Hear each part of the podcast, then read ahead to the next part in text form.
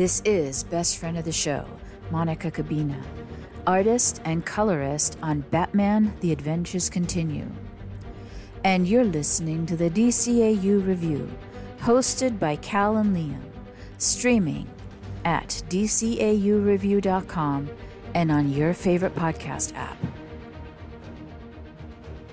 Hey everybody, welcome to another bonus episode of the D C A U Review. I am one of your hosts, and with me is my good friend, good brother, and the man that runs our Twitter account.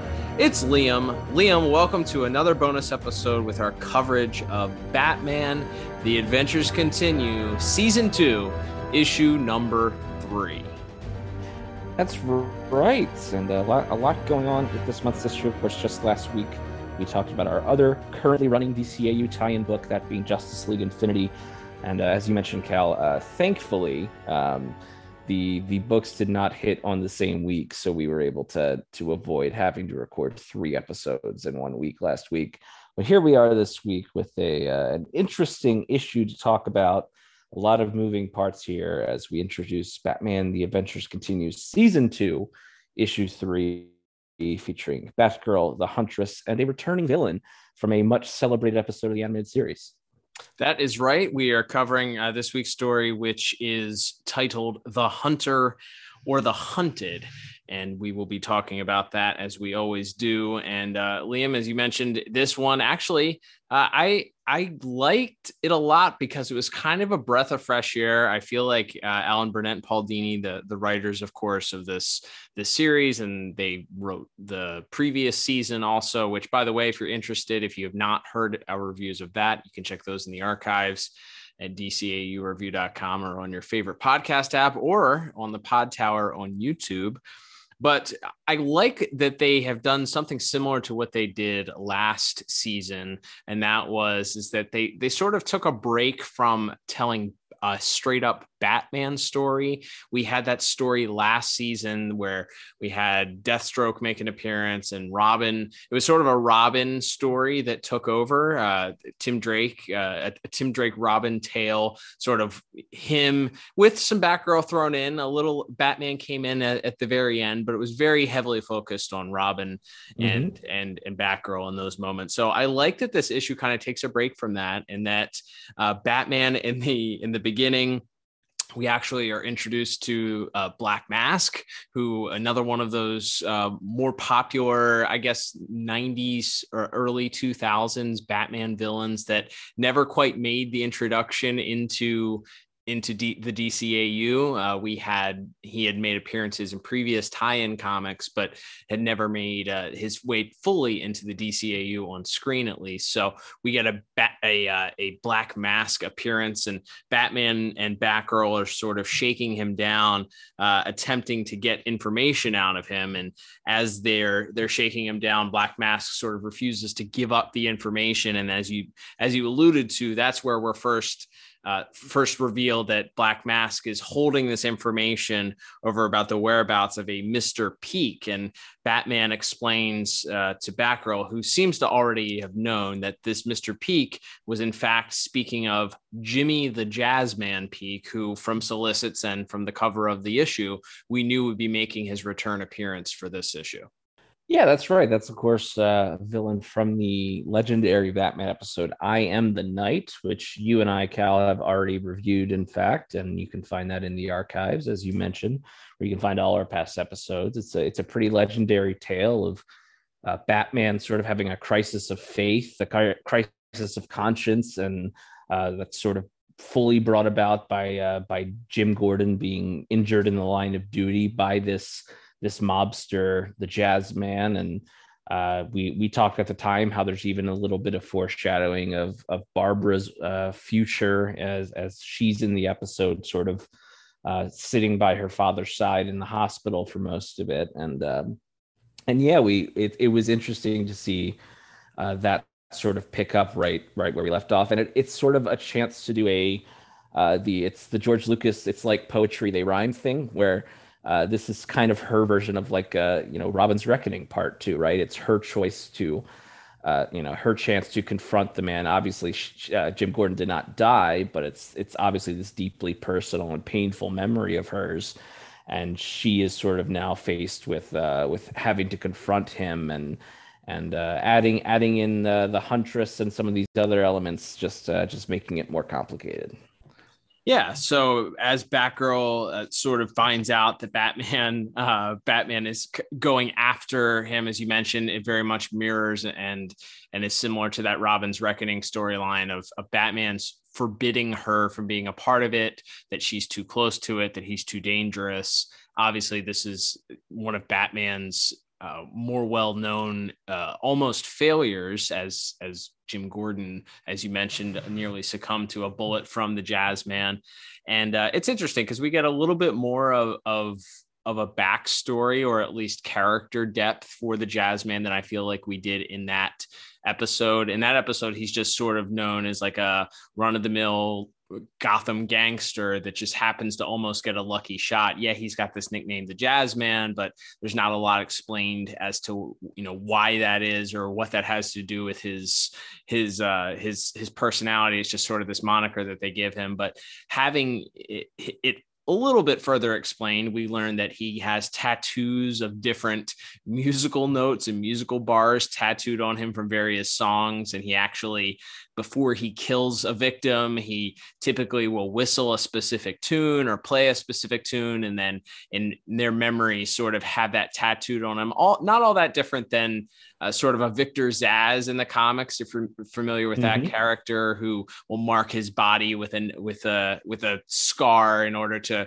to to sort of commemorate one of his his murders. So it's similar similar vein, but I, I appreciated that we kind of get that little bit of that backstory. But we we send Batgirl on a on a journey as she's uh, sort of trace retracing or trying to find the whereabouts of where uh, the Jazzman might be, and heads to this nightclub and and sort of grills this night night uh, performer who's there, who's uh, in the nightclub playing the piano, and is a former accomplice of his, perhaps a love interest. And uh, she mentions that uh, she's not willing to give him up, but then once Batgirl sees that, or that uh, this this girl Solo, who's playing the piano, has Uh, alludes to being hurt by the Jazzman, Barbara sort of appeals to that to uh, to her to say, you know, hey, he actually hurt somebody very close to me as well, and my goal is to is to get to him before somebody else does. Um, so at, at that point, Solo gives him up, and it, wouldn't you know, he's actually at a tattoo parlor uh, in Gotham getting his latest tattoo done when uh, he's interrupted by by Batgirl. And we learn that uh, Jazzman has some of his cronies on the way as well. But uh, as they're on the way out, Batgirl's uh, escorting him to her her motorcycle, her Batcycle, and she's interrupted by a shot from a what appears to be a crossbow. And uh, wouldn't you know it, here we have the reintroduction uh, here in the D C A U of the Huntress. Yeah, so uh, interestingly, um, and again, we don't do a lot of timeline theorizing on this show. Uh, we leave that to some of our other uh, D C A U content creator friends, but uh, there is a, a direct mention here that Huntress has worked with Batman in the Justice League, and that he is not a big fan of hers. So that would put this theoretically in the in the time of uh, the the last season of J L U, right? Um, at the very least, if this is after she's already been uh, fired from the league.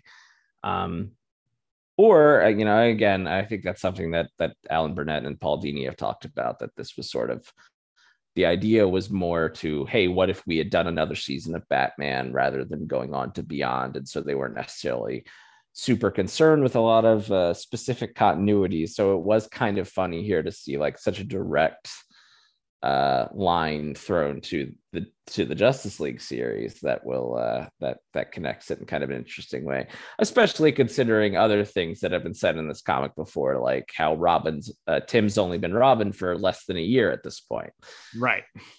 And and we know that there was another Robin in between there, all of that. So yeah, we don't we're not gonna we're not going to theorize. We actually had some people this week. Uh, we, you know, we posted on Instagram and lots of people asking us, oh, so where does this take place then? Where does it?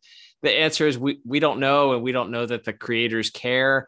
And in the end, we've talked about it many, many times before. It's fun. It's fun to try and fit in. And I commend people, mm-hmm. especially our friends at, at the Watchtower Database that, that, you know, obsess over that to a, to a, to a strong degree and break down what dates or when. But the reality is, is much like most of comic book history, things get rewritten all of the time. Things get thrown out of canon. Things get brought into canon. Things get explained away. You put these stories into, you know, fifty-five different writers' hands.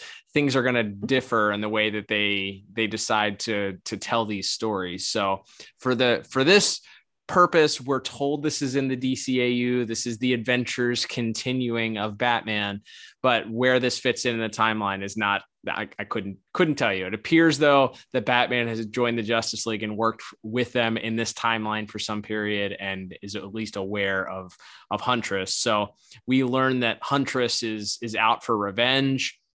She uh, has a run-in with Batgirl, where Batgirl is able to escape with with the Jazzman, with Huntress in in hot pursuit.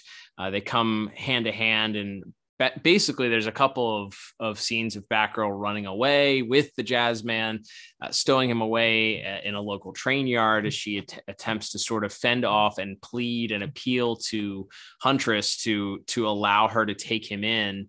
Uh, to in order for, you know, f- for her to take him in to, you know, basically not, she appeals to the idea that she doesn't, she doesn't want her just to kill him, and figures, you know, she can do her best, to, uh, as you alluded to it this week on our social media, her best impression of Batman appealing to Andrea at the end of Mask of the Phantasm.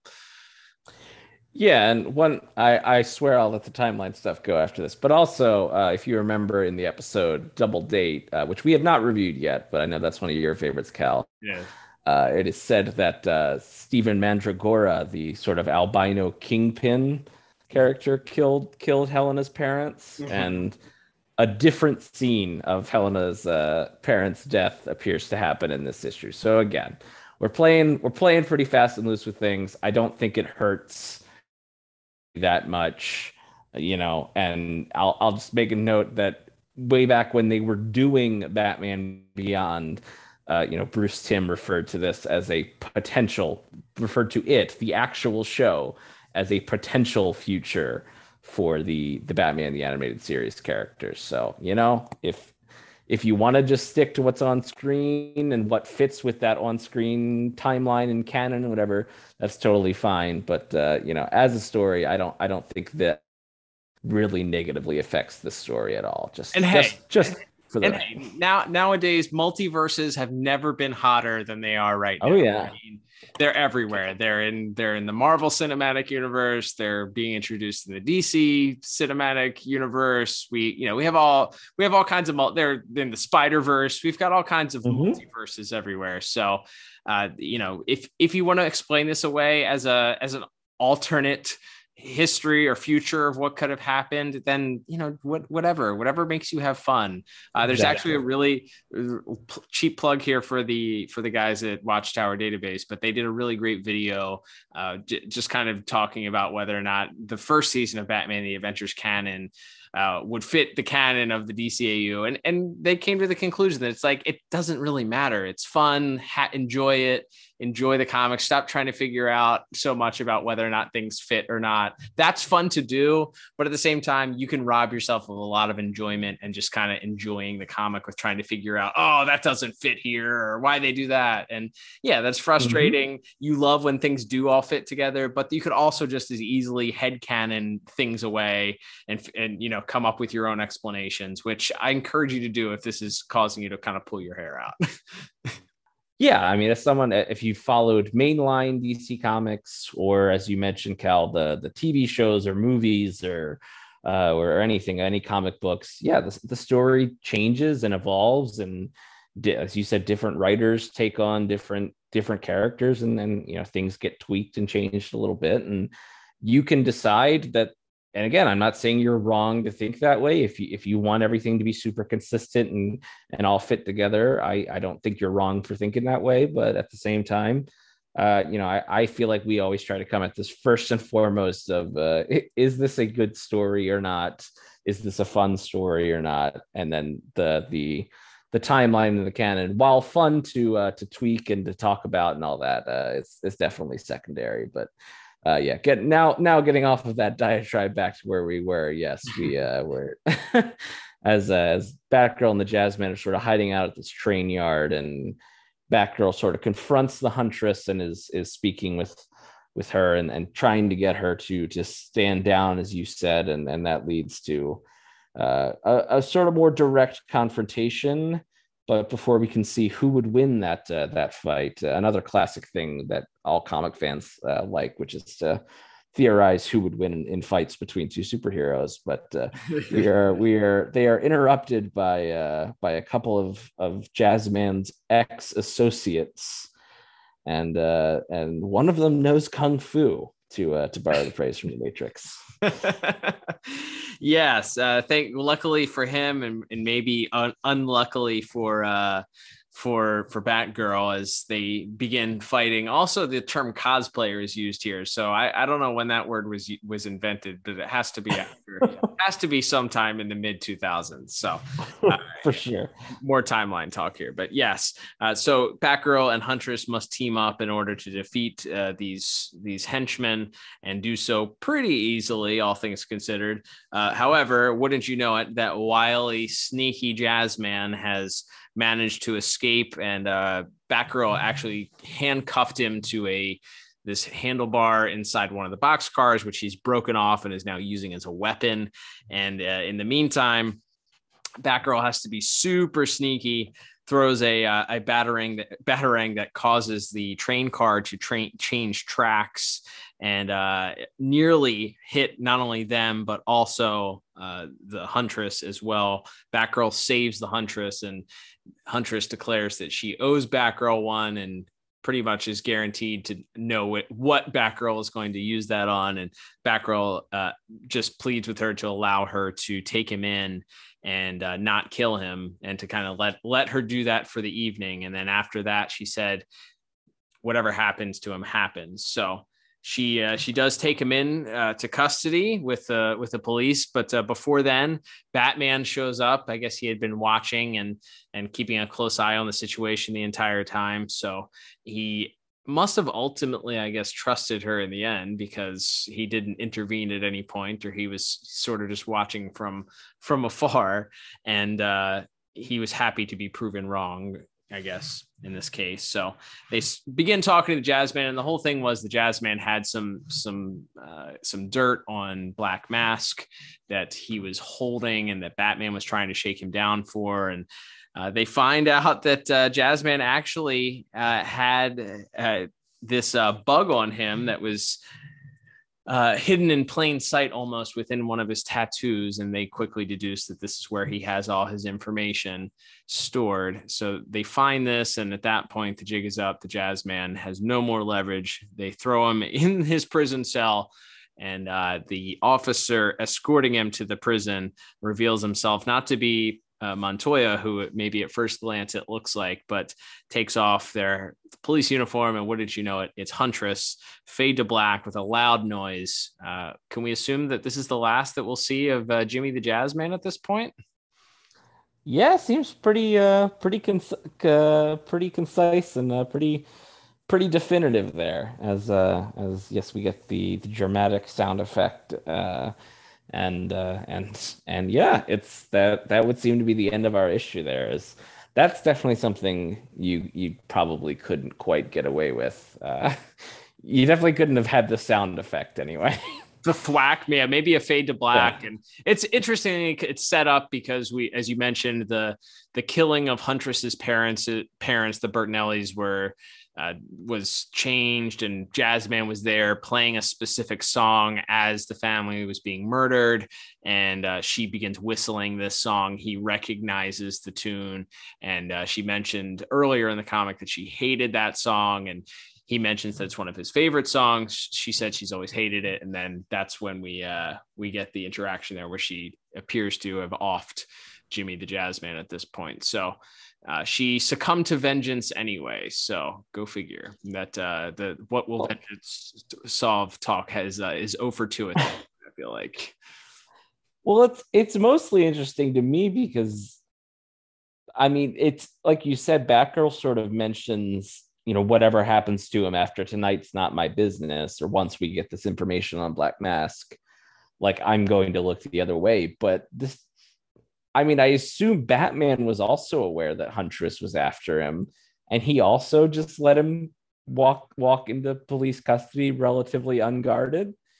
Yeah. So, So felt like a lot of people were turning blind eyes to things for Huntress to uh to uh to complete the job here, which uh you know, I'm I'm not a fan of the I don't kill you, but I but I don't or I won't kill you, but I don't have to save you line of thinking for the Bat characters. Yeah. But that is a line of thinking that certainly exists, and uh, in in multiple mediums. So it's uh you know, maybe a little bit of a differing opinion there on the idea of Batman or Batgirl or any other um you know main Bat family member letting that letting that go by and just kind of turning a blind eye to it. But that is uh that's where our story ends.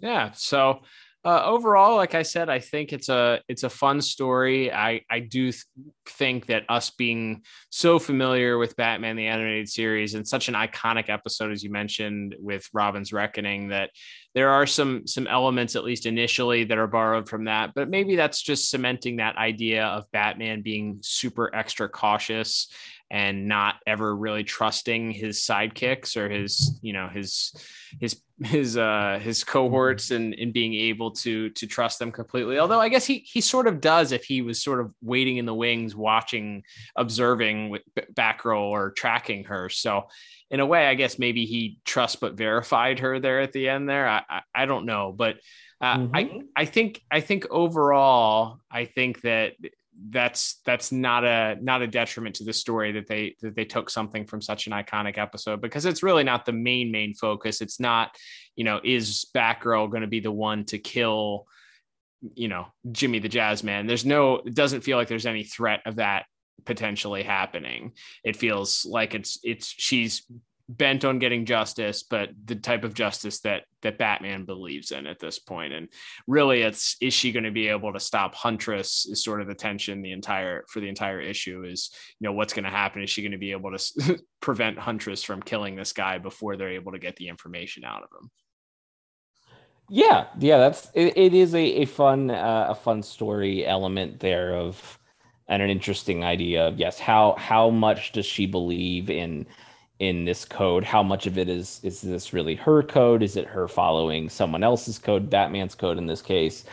And that sort of being put to the test, where she has to defend the guy who almost killed her father um, from someone who wants to kill him and who has a a justified reason for wanting him dead. Um, because not only, you know, he didn't just injure her parents, he, you know, he killed, or he was involved in, in their killing. So yeah, I mean, I, I think it's it's a pretty striking, interesting idea, and it's it's interesting. They don't they don't really play up that it's a t- obviously they, other than the the frustration that she expresses at sort of not being trusted by Batman and being kept out of the loop, we don't really get a lot of internal struggle where it seems she's considering letting Huntress take him out.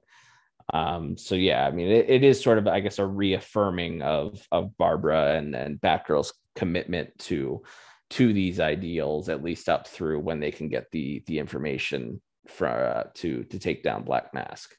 Yeah, yeah, it's it's a good story. Like I said, I think the the best part about it for me was it felt like it gave it gave it gives will hopefully make this whole run of this season give a little breather. Um, it seems to be all encapsulated in one issue. So it's not, you know, we're not spreading this out over multiple issues. It's a one-shot story that's self-contained. And then, you know, we're moving on to the next, the, uh, the next issue, which I believe the, the preview said the muscle flexes on Gotham.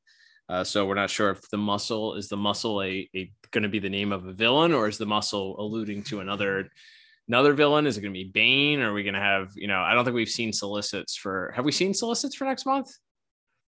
Yeah, we have a, we have sort of a, a very uh, uh, quiet synopsis, a very uh, not, uh, not quite clear what exactly is going to be going on, but it mentioned uh, the synopsis for, for issue four of season two mentions a, a body washing up on a, on a, on the shores of Gotham. And then meanwhile, Batman's on, on the hunt for a mysterious mercenary known as the Muscle, and that he's uh, that apparently the, the story will also uh, involve Renee Montoya, speaking of which. So yeah, so I guess the Muscle will be some sort of new uh, new villain, or perhaps an old villain repackaged, as you mentioned, and and uh, what what that means for uh, for the rest of uh, the, the issue, and whether or not that itself will also be a standalone story, or if or if this will be the beginning of a of a second uh, multi-part uh, story. We'll certainly have to wait and see. But yeah, I definitely agree for for this issue in, in, in question. I, I do think it was nice to kind of have a just a one-off in the in the same way that even once uh, you know the, the the shows got into that more st- serialized style of uh, of of uh, certainly in Justice League and Justice League Unlimited. You know, you would still have a one-off, uh, you know, where the Shining Knight and and Vigilante have to have to fight a, a big monster in Metropolis or something, right? And you know, not every episode was always, you know, full force with whatever the if if and when they they do introduce a, a sort of overarching villain for this season, like there was in in season one of the comic, then it'll uh, I think I think it's fine to have like a little bit of a, a break in between that those first two issues focusing on the Court of Owls and whatever we get next. There you go. Maybe, uh, maybe this is a stab in the dark here, and maybe uh, I'm way off, but maybe the Muscle, we see possibly the return of, of Jason Todd, or, uh, you know, mm. Deathstroke and Jason Todd uh, teaming up. There to- is a mention that a body washes up on shore. So mm, the intrigue. So we will, mm. uh, we will know soon enough, but that will get us to transition, Liam, I think at this point, to talking about the artwork, which is the usually what we also talk about when we break these down. And as we talked about actually last uh, last episode, uh, we uh, learned uh, not too long ago that Ty Templeton, who has done all of the first season and uh, the first two issues uh, prior to this for this series, and uh, he was diagnosed Uh, with cancer, and uh, we are still praying for and rooting hard for Mister Templeton's yes. uh, recovery. And uh, you know, we've seen a couple updates on his social media. We know that he's undergoing treatment, so uh, we know that's that's a Herculean task in and of itself. So uh, we definitely are still keeping him in our thoughts and prayers, and not only him, but his uh, his lovely family as well. So uh, still rooting hard for that for him to to get better, and then uh, hopefully be around for a long time to make some.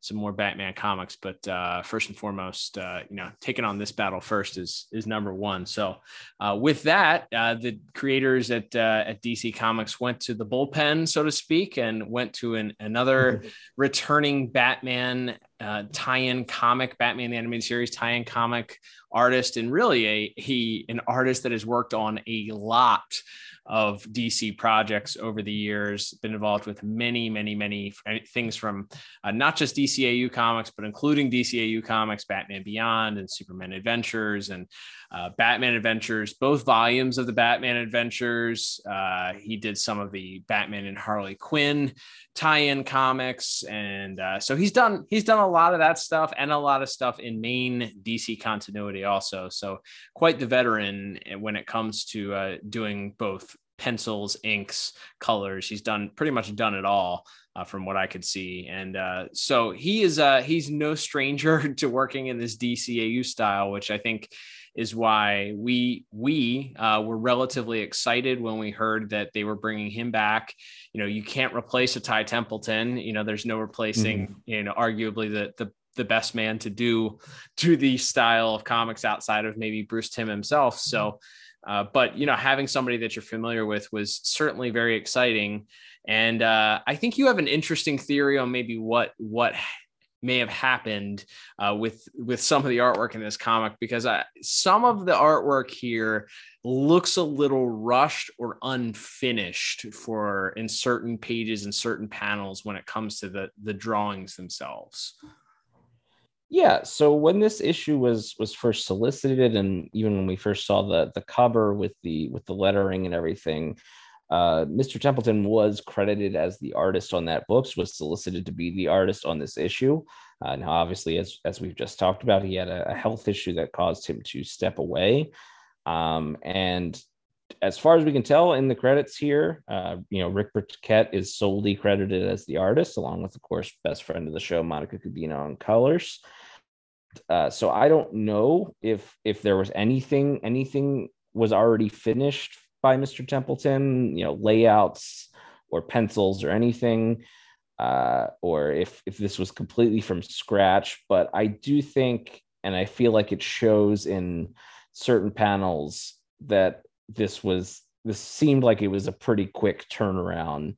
And, and I think that shows there's, there's just certain faces, uh, you know, either of back or of sp- particularly the Jazzman is a little bit, I think, inconsistent as far as like his proportions and the shape of his head and, and his eyes and, and things like that, that just made me feel like maybe this isn't finished. And some of it even, it even almost looks like, you know, either it, it wasn't, I don't know, maybe it just didn't go under the normal process as far as inking goes. Like it looked a little bit like you see, I feel like you see more like jagged edges around, around, especially around like Batgirl's face in certain moments that you just generally don't see, at least not, at least that we are not accustomed to it in this particular comic or other D C A U comics. And again, I don't, We're not, not, not looking to be too harsh here, especially with the quick turnaround. But uh, yeah, I, I did, I it did just feel like this was either, you know, a little bit unfinished or a little bit rushed in in certain ways here. And as you said, you know, when we look at season one, they had, you know, we we had, you know, talks with Monica. I don't know how many times it happened. They released, it was a digital first release schedule. So they would release it first on digital. And if there were things that needed to be changed, I can remember several times where there were revisions made where, you know, Monica submitted, you know, changes to different colors, or, you know, there's, there's updates. And, you know, I think it was mostly colors that, that changed in, in those Uh, in most mm-hmm. of those updates. But with the digital first option, it kind of gives you a chance before you're you're able to release it or have to release it in physical form and get it printed to do revisions and changes. And I can imagine, while it's not, you know, it's it's not that it's any less uh, strenuous or difficult to to draw uh, for a digital first print that comes out two weeks or, you know, sometimes a month before your actual physical copy, it does give you a little bit, I would hope, a little bit of leeway to kind of go in and correct some things if things fall by the wayside or, you know, are overlooked in, in certain areas. So this, however, this season, they decided not to do that. And so every single issue comes out in both digital form and in physical form on the same mm-hmm. day. We're getting full issues uh, released here. And uh, yeah, as you said, it, I, I mean, it makes logical sense that this, this was a, Uh, not a shock or surprise, but maybe a last second call. And um, I remember Mister Templeton said in, in his post that, you know, some of his, um, some of his work, you know, had been delayed, or there, you know, he was having, having trouble meeting some deadlines, I think he said. Um, and then, you know, he, that's when he kind of broke the news about the cancer and stuff like that. So, you know, it, it could have very well been that this was, this was a, an executive decision. I would hope not. I would hope that they didn't make the executive decision here, but, you know, perhaps the, the artist came, you know, the, or the, the comic book runners came to, or the executives came to him and said, hey, you know, we got to make a change here because we need to get this stuff out.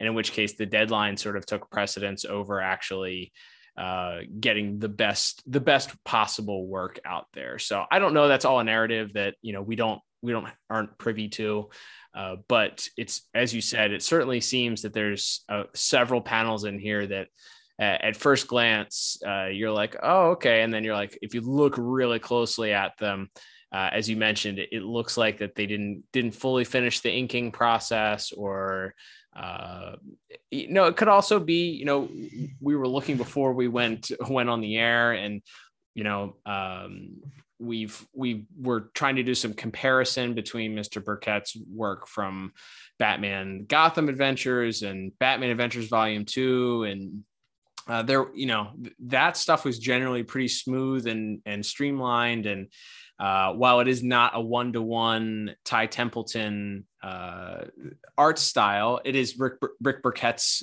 Has a little bit more of an angular style, I think uh, he does. Mm-hmm. And things tend to be a little bit more exaggerated and angular and a little bit off kilter with the way that he draws, but uh, not, not everything seemed to be so jagged and, and unfinished. And I think there's, unfortunately, there's a lot of that uh, or several, uh, several, several examples of that from this issue, which kind of, kind of let me down a little bit as far as, you know, the artwork for, to match a story that was actually pretty decent.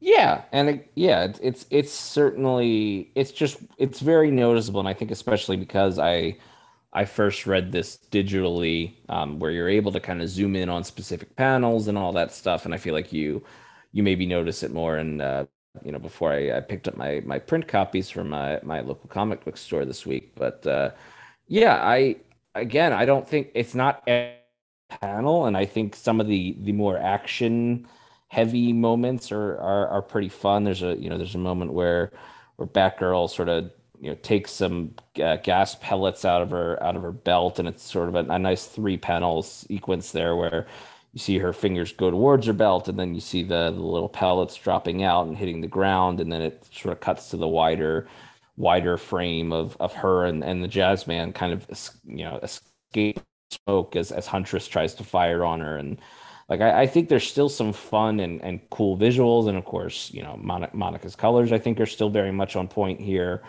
Um, but, yeah, I I definitely think it's, especially if you're looking at the digital version where you're able to really zoom in on stuff, I think that that does make, uh, maybe it, it enhances some of those, those uh, you know, those those rushed, rushed certain rushed panels or or certain uh, errors or, or, you know, what have you.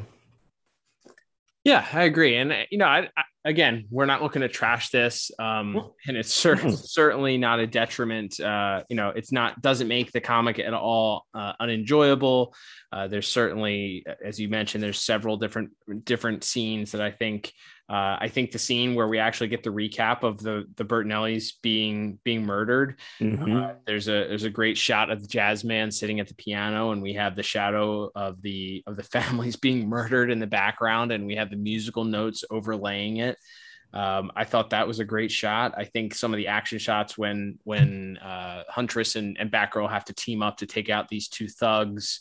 Um, You know, I, I think those shots are pretty classic. Felt very Batman Gotham Adventures. It felt very, very comfortable, very familiar. Uh, it felt like as the comic went on and towards the end of end of the issue itself, I felt like uh, things really hit their stride for Mister Burchett. I think his his pencils looked a little more smooth. Things looked very well inked.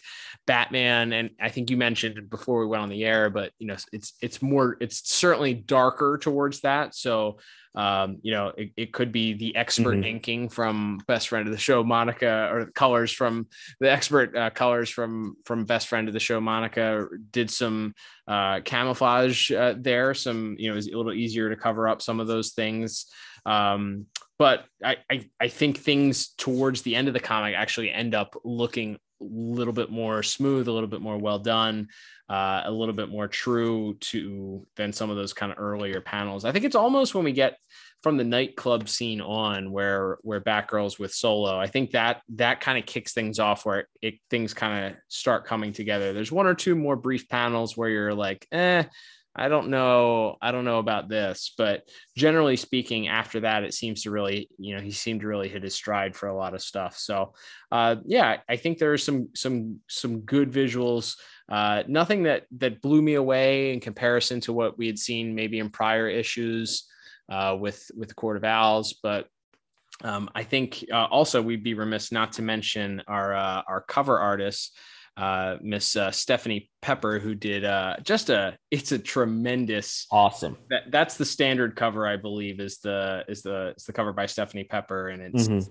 Uh, that features the Jazzman himself uh, in the side in Batgirl sidecar, and uh, you you get this purple hue, and and uh, you know, I'm not sure if Miss Pepper was giving a straight homage or nod to that the classic sixty-six Batgirl purple costume, or maybe even the the new Batgirl of Burnside purple costume. Mm-hmm. But either way, the purplish hue not only fits Huntress for her for her color scheme, but also fits Batgirl very well. There's, if you blink and you miss it, or if you're not paying attention, sort of Batman cameo in the back that looks mm-hmm. straight out of the the Batman uh, the animated series original uh, credits. Uh, opening credits, and uh, you know, the I think the reflection off of the bike too is what also is pretty impressive. If you look at it, the cityscape and the lights kind of reflecting mm-hmm. off of the the motorcycle. But just a, a beautiful, beautiful cover there. Yeah, no, no, totally. I think that's that, that's one of my favorite covers. I think from from either season so far. It's just it's so striking, and it you know kind of combines the elements of the story in, a, in an exciting way that. That uh, you know, even if even if we weren't doing this podcast, I would probably I would pick this up and and, and look at it, and and even if yeah even if we weren't such such D C A U fanatics, I, I think this one would would have caught my eye either way. But uh, yeah, I mean, like I said, and and despite some of those negatives that we talked about, I, I think yeah I think a lot of the action and the fight scenes, especially towards the end, uh, where where she's fighting uh, the Jazzman's cronies, and then and then the uh, when the the train comes crashing.